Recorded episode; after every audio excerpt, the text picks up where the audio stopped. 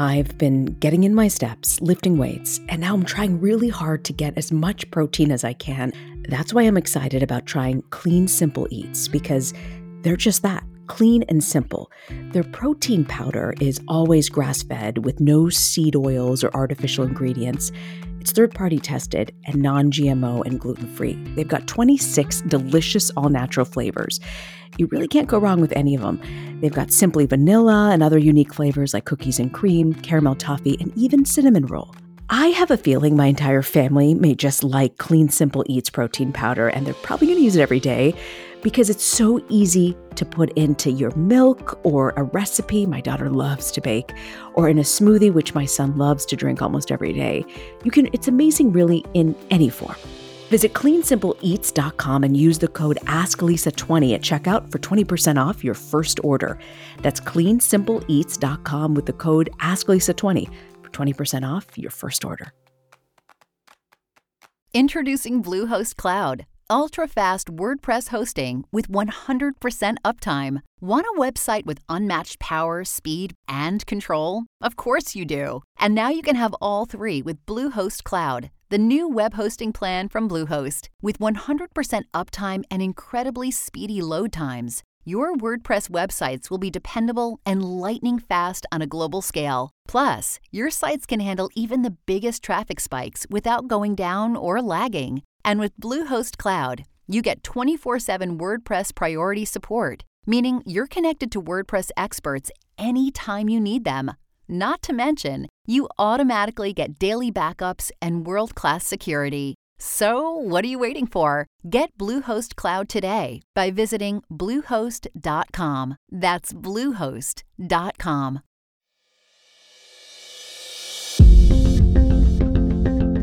This is Ask Lisa, a podcast to help people understand the psychology of parenting now in the midst of a pandemic.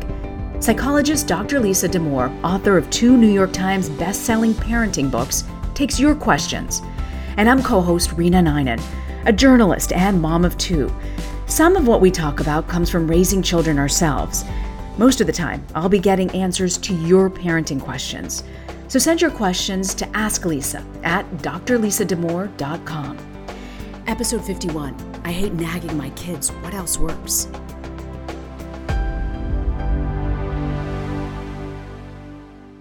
Oh my gosh, I their clothes are everywhere. We're supposed to tape this podcast. There's dishes all over from breakfast. Like I, I told my kids, I'm not Alice Brady you guys got to learn what to do here.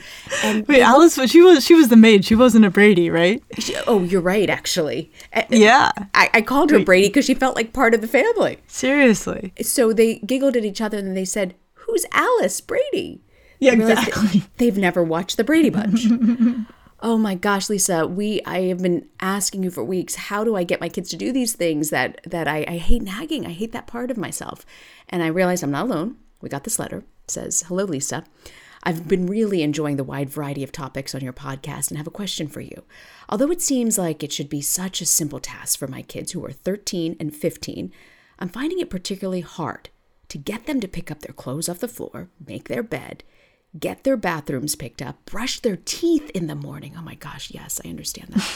I hate being a nagging mom, always having to remind them to do these simple tasks, but I find that if I don't, it doesn't get done. Should I let it go, not worry about it? Should there be a consequence if it's not done?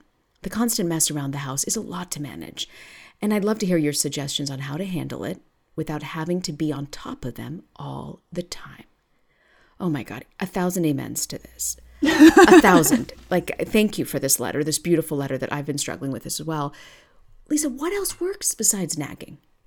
Well, this doesn't work, but I just have to mention it. So I went through a period in my family where I was like, no, no, I don't nag. I give helpful reminders. so, so, I would say to my family, "Would you like a helpful reminder? I have a helpful reminder for you." So they don't they don't think I'm funny, but I think I'm funny. um, okay, this is right. Like this is parenting. Like parenting can feel like nagging, and it's not that fun. Um, okay, so let's unpack it a little bit. Like, okay, Reena, why do you nag? When you nag, why do you nag? Because I've told you a thousand times to do this, and it's driving me up the wall that you haven't done it. This is now the 20th time I've told you. Okay, so you nag because you want it done. Yeah. You want the thing done. And um and there are things that have to get done. And our kids seem to not remember that they need to get done. So if we frame this as how do we get kids to remember to do the things they're supposed to do? That I think starts to breathe a little life into this, right? Because right now, the option that you're exercising and this mom is exercising is they remember to do the things they're supposed to do because I remind them to do the things mm-hmm. they're supposed to do. Mm-hmm. And we hate this and they hate this, and so we want to get out of this role. So, part of how I think about this probably comes from the amount of time I spent teaching college. And, um, you know, we give out syllabi at yes. the start of the semester, yes. which are basically like these are all the things you're supposed to do. Yeah. Like I will not be mentioning it again. Like you have it in mm. writing. And so there's something to be said for putting in writing what it is the kids are supposed to do. And you can do this really young.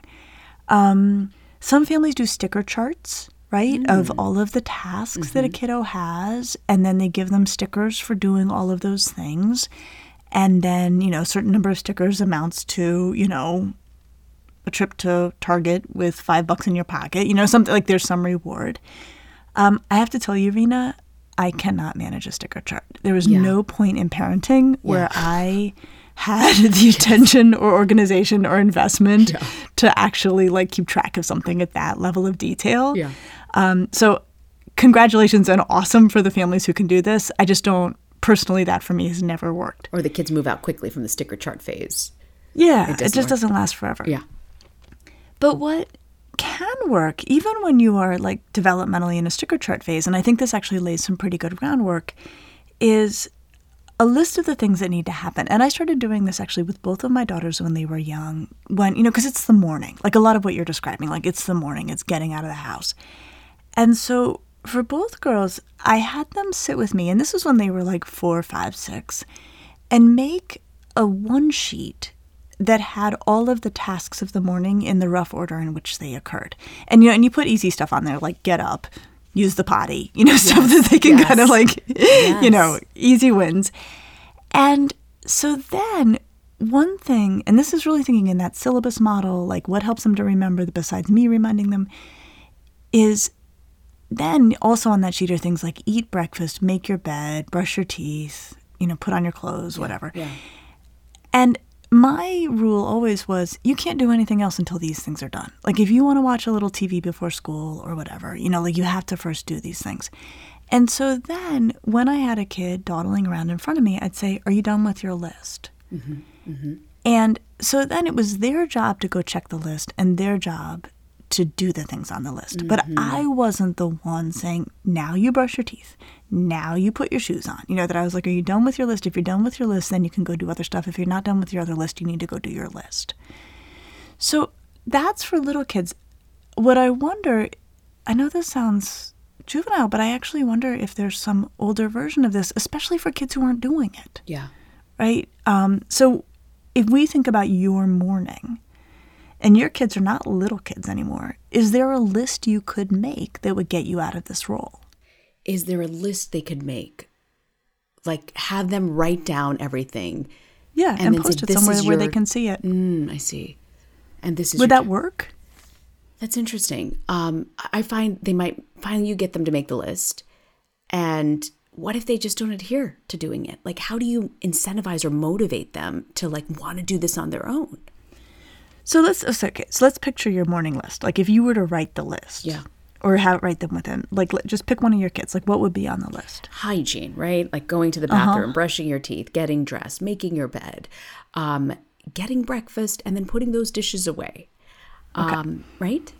So you make that list. Yep, and you post it like on your fridge. Like this is your morning list. These are all the things you need to do in the morning before you can, you know, before you you leave the house mm-hmm. or before you can watch TV before school, you know, if that's something your family wants to do. Um, and let's say they're not making progress on the list, you know, they're not doing it. And you say, uh, hey, I'm looking at my clock. you know, you got mm-hmm. 10 minutes till we're out the door. Where are you on your list? I think for a lot of kids, that will help you know, just that kind of prompting of like, where are you on your list, right? Mm-hmm. You're already getting some distance from this. You're already getting yourself out of the role of like, I am your reminder. You basically sit there and then I will tell you the next thing to do, right? We don't want to be in that spot. And so then let's say your kid's like, meh, I'm not very far on my list, right? you know, yeah, like, or. I'm like, I'm indifferent to my list. So then I think you can start to say, well, you and I both know you need to get that list done, and you and I both know you have 10 minutes. And and again, what you're trying to do is back out of the role as the one who holds the responsibility for all of this. But I still And so- like I have yeah. to nag them to stay on on task with the list. So what happens when you finally do get mad? Does that get them going? Raise my voice. Mm-hmm. They know I'm irritable. Uh, I'm very, very high nagging phase at that point, and nobody wins. They're still dragging their feet about it, and we all start our day off in a horrible way. Okay. So, okay, so let's just keep going back and replaying this and seeing if we can get it to where we want it to be. So, first, you guys make the list, post it on the fridge, right? So now remembering what has to happen in the morning is not your job only. Like it mm. exists where everyone can see it. Okay. Then you say to them, all right, this all has to get done. I mean, in our house, it has to get done by 7.25 in the morning, right? To, to actually make the day work. Okay. So so you're like, okay, this has to be done by 7:25. Then you start to watch the clock. It's 7:15. They still have three items on the list. So then you might say, uh, I don't know if you're watching the clock, but you've got several items on the list and you've got 10 minutes left. That may do it. Like I would give that a chance to work. Okay. Um, But let's say they're like, yeah, yeah, I'm still finishing up this thing. I'll get to it, right? so then you have another half step here, which is you can say, you know what? You know me. I'm going to start to get really frustrated with you. Mm, a warning. Yeah, if you don't get going, this isn't going to go well. And then I'm going to be all cranky and you're going to get all nagged and we're going to have a really rough goodbye as you head off to school. I don't want it to go down that way. I would much prefer you just got going. So that kind of a meta experience, right? Like, let's talk about what's happening here as opposed to I'm just going to start in on you. And if if that doesn't work, right? Like I really I get it. Like this may not work. Then you can be like, "All right, now I'm mad." Yeah, yeah, I'm mad. yeah. And this is really frustrating and you got to get going and then we are going to talk tonight about how not to have this happen tomorrow. Okay. Oh, interesting. So then you set up a time to say, this didn't go down. You got to get to school, but we're going to talk about this today and reevaluate. Yeah, because this feels miserable for you. It feels miserable ah, for me. yeah. You know what needs to be done. You know when it needs to be done by. You can tell the time. This is not how I want us to start our days. I think that that's a way to go at it. Sometimes I wonder developmentally, my kids are in elementary school, like, am I asking them to do too much? Like, when do you know developmentally this is too much for them? I've got to hold their hand. And at what point, like, okay, they've reached this age, they've got this now. Th- This is just laziness. They need to, like, be able to be structured and get on with it. I doubt you're asking them to do too much. Kids can do a huge amount, right? I mean, you're not actually asking them to like cook a three course meal for breakfast and then clean it up. I mean, like we're basically like get your cereal, Yeah. get something green or fruity, Yeah. and you know, I mean, I I don't think it's that you're asking them to do too much. I think what's really hard is it takes time for kids to adapt to the expectations and incorporate the new routines, and we become impatient. Yes. And so then we just start nagging out of our own impatience as opposed to slowing it down, creating systems and structures, Yes. and then continually reorienting them to the systems and structures that turn it into their job, not ours. Mm-hmm. We're going to take a quick break and we'll be right back on the Ask Lisa podcast. I'm all for healthy habits, but I don't trust quick fixes. This is why I love Daily Harvest. They take all of the work out of eating well, and all I have to do is enjoy. Daily Harvest makes it so easy for me to eat in the nutritious and delicious ways that I like. They take the planning, the prep, the cleanup out of cooking, and they deliver meals that are packed with vegetables and fruits straight to my door. The other thing I love about them is that it's not the same old boring meals. I love their dragon fruit and lime smoothie. I also love their butternut squash and rosemary soup. They also have this wonderful herbed squash and asparagus risotto. Create healthy habits that last with Daily Harvest. For a limited time only, go to dailyharvest.com slash asklisa to get $30 off your first box plus free shipping. That's dailyharvest.com slash asklisa for $30 off your first box and free shipping. dailyharvest.com slash asklisa. This message is sponsored by Greenlight. We spend a lot of time teaching our kids please and thank you. But one thing I've realized I haven't spent a lot of time teaching my children is how to be financially responsible. We started using the Greenlight app, and it's made a difference in helping them have that conversation about money and to really understand how it can affect their lives. Greenlight's a debit card and a money app that's made for families. I can send money to my kids, keep an eye on their spending and their savings. I didn't think I would need this app, but my kids are absolutely loving it, and they're getting the concept of what it means to save. I love the lessons they're learning. I love the games they're playing. I love that they are being educated at a younger age that you need to learn how to save. Sign up for the Greenlight app today and get your first month free when you go to greenlight.com slash asklisa. That's greenlight.com slash asklisa to try Greenlight for free. greenlight.com slash asklisa. Earth Breeze Eco Sheets look just like a dryer sheet, but instead of being a dryer sheet, they're in fact an ultra concentrated liquidless laundry detergent. It's really the best of all worlds. Earth Breeze is tough on stains and odors while being kind to the planet and to your skin. Personally, I get a huge kick out of using Earth Breeze. I love the fact that it takes up less space, is better for the environment, and yet it leaves my clothes smelling so good and it gets them so clean. Here's the bottom line making a positive impact in the world doesn't have to come at a cost to you. My clothes are clean, they smell great, and I feel like I actually did something good, not just for my laundry, but also for the earth. Right now, my listeners can receive 40% off EarthBreeze just by going to earthbreeze.com slash asklisa. That's earthbreeze.com slash asklisa to cut out single-use plastic in your laundry room and claim 40% off your subscription. earthbreeze.com slash asklisa. Welcome back to the Ask Lisa podcast. So, Lisa, do you think there should be different rules for a kid's room versus the rest of the house? Because let me tell you, the clutter around the house now, especially where many of us are all still working from home, drives uh-huh. me nuts after all of them are out the door in the morning. It's me and the dog and all of the debris. I'm open to that idea. What do you think? That there's the stuff you can see and the stuff that they might be able to close their own bedroom door on. What do you think about that idea? I just feel I feel better when everything is clean and tidy and in its place. And there's a part of me that's like, not the psychologist clearly, but I feel like, oh my gosh, if they don't know how to put these things away, they're never going to learn. Then they're going to be a slob in, in college and then get married to somebody and continue being a slob. And so I do worry that like this is a life skill they need to master quickly. And it may be, right? But so here's the thing that we have to acknowledge. And I am like so 100% with you. Like my instincts, like I keep things really tidy. I mm-hmm. really like things orderly. And, you know, for me, it's actually hard to think mm-hmm. if there's a whole lot of clutter around. And yet, I have worked with people. I bet you've worked with people. I remember this guy I worked with when I was fresh out of college. I had this research grunt job um, for a bunch of developmental pediatricians, and it was a great job. And one of these guys had an office that, like, I felt like I was going to break out in hives every time I ste- stepped in this office. Like, it was just like there were just piles and piles and piles of research papers everywhere, and to me, it looked like pure chaos.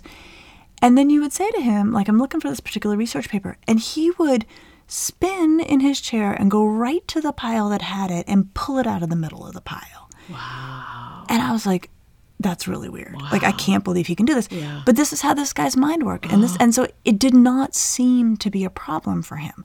So as much as instinctively for me and for you, that is just like I mean like skin crawlingly uncomfortable Yes, to think about. I do try to acknowledge like other people can function in chaos in ways that I cannot. Like I cannot. So what I would say is, if you have a kid who bends in that direction, where they're like, I don't know, chaos, you know, keeps me keeps me, you know, lively. It keeps it all fresh for me. Um, I think it would be perfectly reasonable to say, I can't look at your chaos. Like you can't be leaving it everywhere. It can't be all over the house. Like you, you know, how you keep your room. There's some negotiating, right? Like I can close that door. I don't have to see it where this starts to fall apart is if the way they keep their room starts to create a problem, right? So for this particular researcher, it didn't seem to be a problem. Like he could actually, somehow his mind worked in a way that let him locate all of these items in what looked like chaos to me. When kids' rooms are messy, it can turn into a problem. They can be unable to find things. They can um, harm things they don't mean to harm. You know, like mm-hmm. something nice gets stuck under a pile mm-hmm. and then it's not so good anymore, you know, it gets crushed or whatever. And so that's a place where there may be meaningful consequences for their um, lackadaisical approach to organization and cleanliness. And here, Reena, I think this is the real challenge as a parent which is to let the consequences do their work. Tell me more about that. Well, okay, so this is interesting because it can happen, and it's funny. I was actually just talking with a friend about this, um, you know, because she's got kids. We got I've got kids. We were talking about nagging our kids, and um, she told me this story. She's got this terrific, really bright uh, girl who's, um, you know, forgets things, loses things, and um, had gotten a nice coat for the holidays. You know, it was like a, it was like a Christmas gift, like this nice new coat, and then it went missing. And they were looking everywhere for this coat, and um, the family and my friend, to her credit, refused to replace it. Um, wow. Um, basically said, you know, this was brand new. This was really nice. Um, you can wear layers, lots of layers, wow, until we really? find this thing. yeah, and it was painful for the kid oh and the mom, gosh, right? To have this kiddo wear lots of layers. Well, that's the thing. And then, of course, you know, they found the coat when the snow melted. It, was it was outside in the yard under a whole bunch oh of snow, my God. which is like so like so Ohio and so like perfect. So every great. parent, yeah. So every parent. But it's interesting because in thinking about that story, I was like, oh, that's so interesting. You know, so often when we're nagging kids, it's to prevent what will be a hassle for us, right? If you lose your coat, then either I feel compelled to replace this coat or I have to have these uncomfortable conversations with you every day about what you're going to do instead of wearing the nice coat that you just got. Mm-hmm. So I'm going to nag you so that I don't have to do that. Mm. And and I think very much to my friend's credit, she was like, "You lost your coat you know, you got to get better at managing your stuff. Bravo. And Bravo. I got to let you feel this, even though it makes more work for you and more work for me. And I could actually magically fix this by just getting you a new coat. I'm actually going to let you feel this one. And I'm not going to nag you. And every time you walk in the door, be like, where's your coat? Where's your coat? Where's your coat? What'd you do with your coat? You know, so that take that's like some pretty, um, you know, stellar totally. and high energy parenting, which we don't always have at our disposal.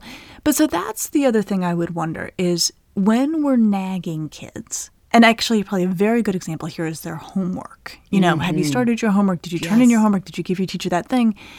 That's a really good example where there are a whole lot of natural consequences that are going to arrive on your child if they don't do those things. And it is probably worth it, especially in the younger grades, to let that play out. Mm.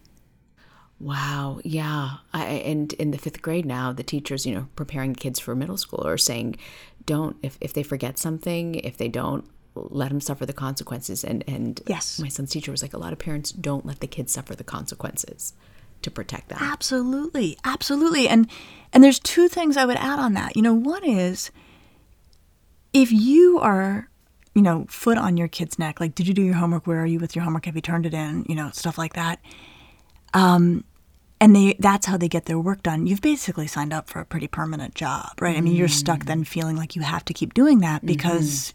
Especially as they age the grades matter and you're not going to just suddenly drop them the other is and this is incredible to me sometimes when i've been at schools and i've spoken with the kids during the day and then i'm speaking with the parents at night i will ask kids to fill out on a piece of paper like what is it you want your parents to know? Like what what would you know what can i share with them that you wish they knew? And Reena, it is amazing to me how often kids, especially middle schoolers, have written, let me deal with the consequences of my actions. Mm, like kids are asking Wow, this. really?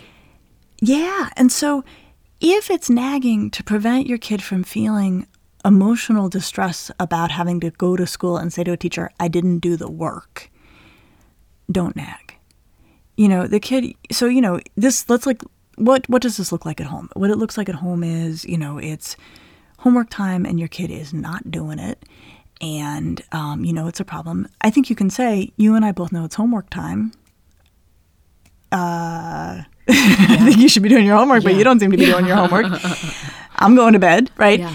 And, or, you know, I'm going to go watch my show. And then the next day, if the kid's like, oh no, oh no, I didn't do X, Y, or Z, I think that's when the parent can say, well, you will deal with your teacher about it. You know, you need to let them know what happened, you know, or they're going to quickly figure it out. Kids won't do that too many times before they start to fix it, right? Having to go into school and say, I mm-hmm. didn't do it, I don't have it, mm-hmm. is pretty painful. Totally. Let kids feel that pain, especially before high school. Mm. So, just to recap, Lisa, what really matters when you're trying to motivate your kid and you want them to take responsibility and not to have to nag? What would you say are like the three things we need to do? I think the first thing, and, and it's interesting because I've thought it through as we've talked about it. You know, we nag for dis- different reasons, right? One is there's stuff that has to get done in the morning and it just has to get done or get done in the evening. The other is I don't want my kid to feel the painful consequence of not doing the thing that I can remind them to do. So I would actually separate those out. So the second thing is if it's like a list thing, like where you're remembering for them, but they really could manage it themselves, make it a list. Make it a third party. Make it a thing that you can point to and say, you need to be going doing those things. I'm not going to stand here and remind you of each of those things. And then third, if it's a pain prevention thing, right? I'm going to nag you so you don't go to school without your homework. Let them feel the pain. And and that should quickly put you out of the nagging business. Hmm. And that is what we want. Very interesting. Letting them feel the pain. And also that list. I'm going to try that list because I've never done it that way. And, and let's see how that goes. Very interesting. Let us know. I You'll will. know. I absolutely will. By the way, what age developmentally can you rely on them to cook a three course meal?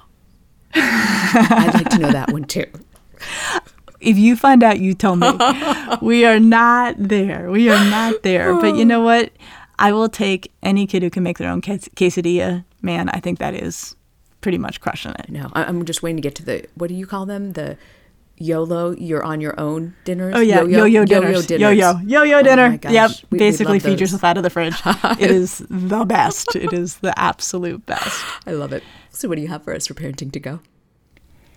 That phrasing, you and I both know, I think is one of the best phrasings in all of parenting. It actually comes from a psychologist from a long time ago named Haim Ginott. And and it's really brilliant because it's basically getting the parent out of the position of saying, it is my job to tell you this thing, and actually putting the parent in the position of saying, I know you know this which puts the right kind of pressure on kids, which is to basically be motivated by what they themselves know needs to happen. Ooh, that is really, really good. Really good. And we should mention next week, we're going to be talking about something you've been researching extensively. Yeah, we're going to talk about edibles, uh, a topic that was relatively new to me and one where there's a lot that parents need to know. I have a lot of questions. Can't wait. See you next week.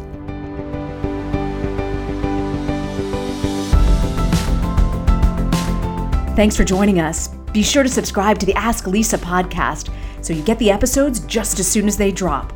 And send us your questions to Ask Lisa at drlisadamour.com. And now, a word from our lawyers. The advice provided on this podcast does not constitute or serve as a substitute for professional psychological treatment, therapy, or other types of professional advice or intervention. If you have concerns about your child's well being, consult a physician or mental health professional. If you're looking for additional resources, check out Lisa's website at drlisadamour.com. We'll see you next week.